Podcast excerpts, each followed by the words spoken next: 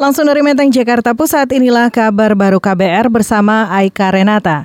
Saudara, petang ini Kementerian Agama menggelar sidang isbat untuk menentukan satu Syawal 1440 Hijriah. Informasi selengkapnya bersama jurnalis KBR Dwi Renjani. Ray. Ya, dari Auditorium HM Rasjidi Kementerian Agama dapat saya laporkan bahwa Menteri Agama Lukman Hakim Saifuddin beserta pejabat dari Mahkamah Agung, BMKG, LAPAN, BIG, ITB, para pakar falak dan ormas Islam tengah melaksanakan sidang isbat tertutup untuk menentukan satu Syawal 1440 Hijriah. Dan tadi sempat kami mendapat paparan dari tim Hisbat Rukiah Kemenak untuk utusan Planetarium Jakarta Cecep Nur Hidayat mengatakan sore ini hilal masih terlihat tipis 0,07 derajat saja. Bahkan di Arab hilal hanya terlihat 0,13 derajat. Sedangkan hilal penentu satu Syawal yaitu minimal terlihat 2 derajat. Namun ini bukan kesimpulan karena hasil, masih menunggu hasil laporan dari seluruh wilayah pemantau jika matahari sudah terbenam total. Adapun menurut info yang kami dapat, pantauan rukiat hilal dilakukan di 34 lokasi di seluruh Indonesia seperti Aceh, Sumatera, Riau, Jambi, Bengkulu, Lampung, Jawa, Kalimantan, Bali, NTB, Sulawesi, Gorontalo hingga Papua. Dan dari 34 lokasi tersebut ada 105 titik pemantau yang disediakan. Dari Kementerian Agama, Dwi Renjani melaporkan. Terima kasih Ray untuk laporan Anda. Sementara itu kita beralih saudara.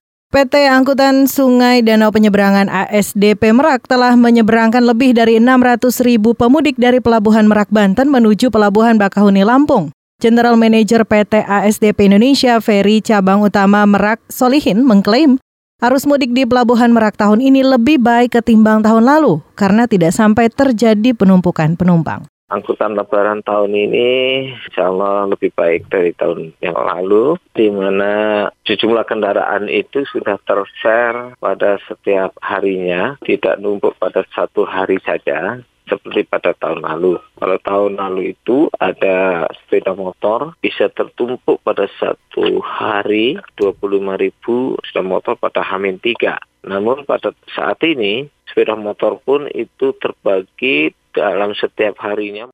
Saudara General Manager PT ASDP Indonesia Ferry Cabang Utama Merak Solihin menyatakan ASDP mencatat kenaikan pemudik yang menyeberang dari Merak ke Bakahuni sebesar 16 persen.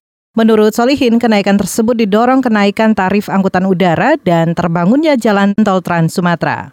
Sementara itu, saudara kita beralih, Kepala Terminal Bus Kampung Rambutan Taufik Winanto mengklaim telah mengecek kesehatan para sopir sebelum mengendarai kendaraannya. Taufik menegaskan selain memeriksa sopir, bus yang akan berangkat dari Terminal Kampung Rambutan juga dilakukan pengecekan. Di pos keberangkatan biasa nanti kita cek terkait dengan apa namanya ketidaklayakan.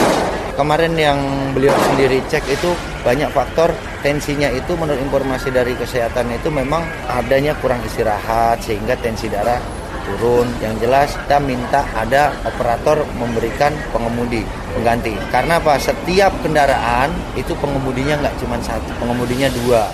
Kepala Terminal Bus Kampung Rambutan Taufik Winanto meminta kepada sopir untuk beristirahat tiap tiga jam perjalanan dan digantikan dengan sopir lainnya. Sebelumnya, Saudara Gubernur DKI Jakarta Anies Baswedan menyebut ada 15 persen sopir bus tak layak mengemudi karena faktor kesehatan.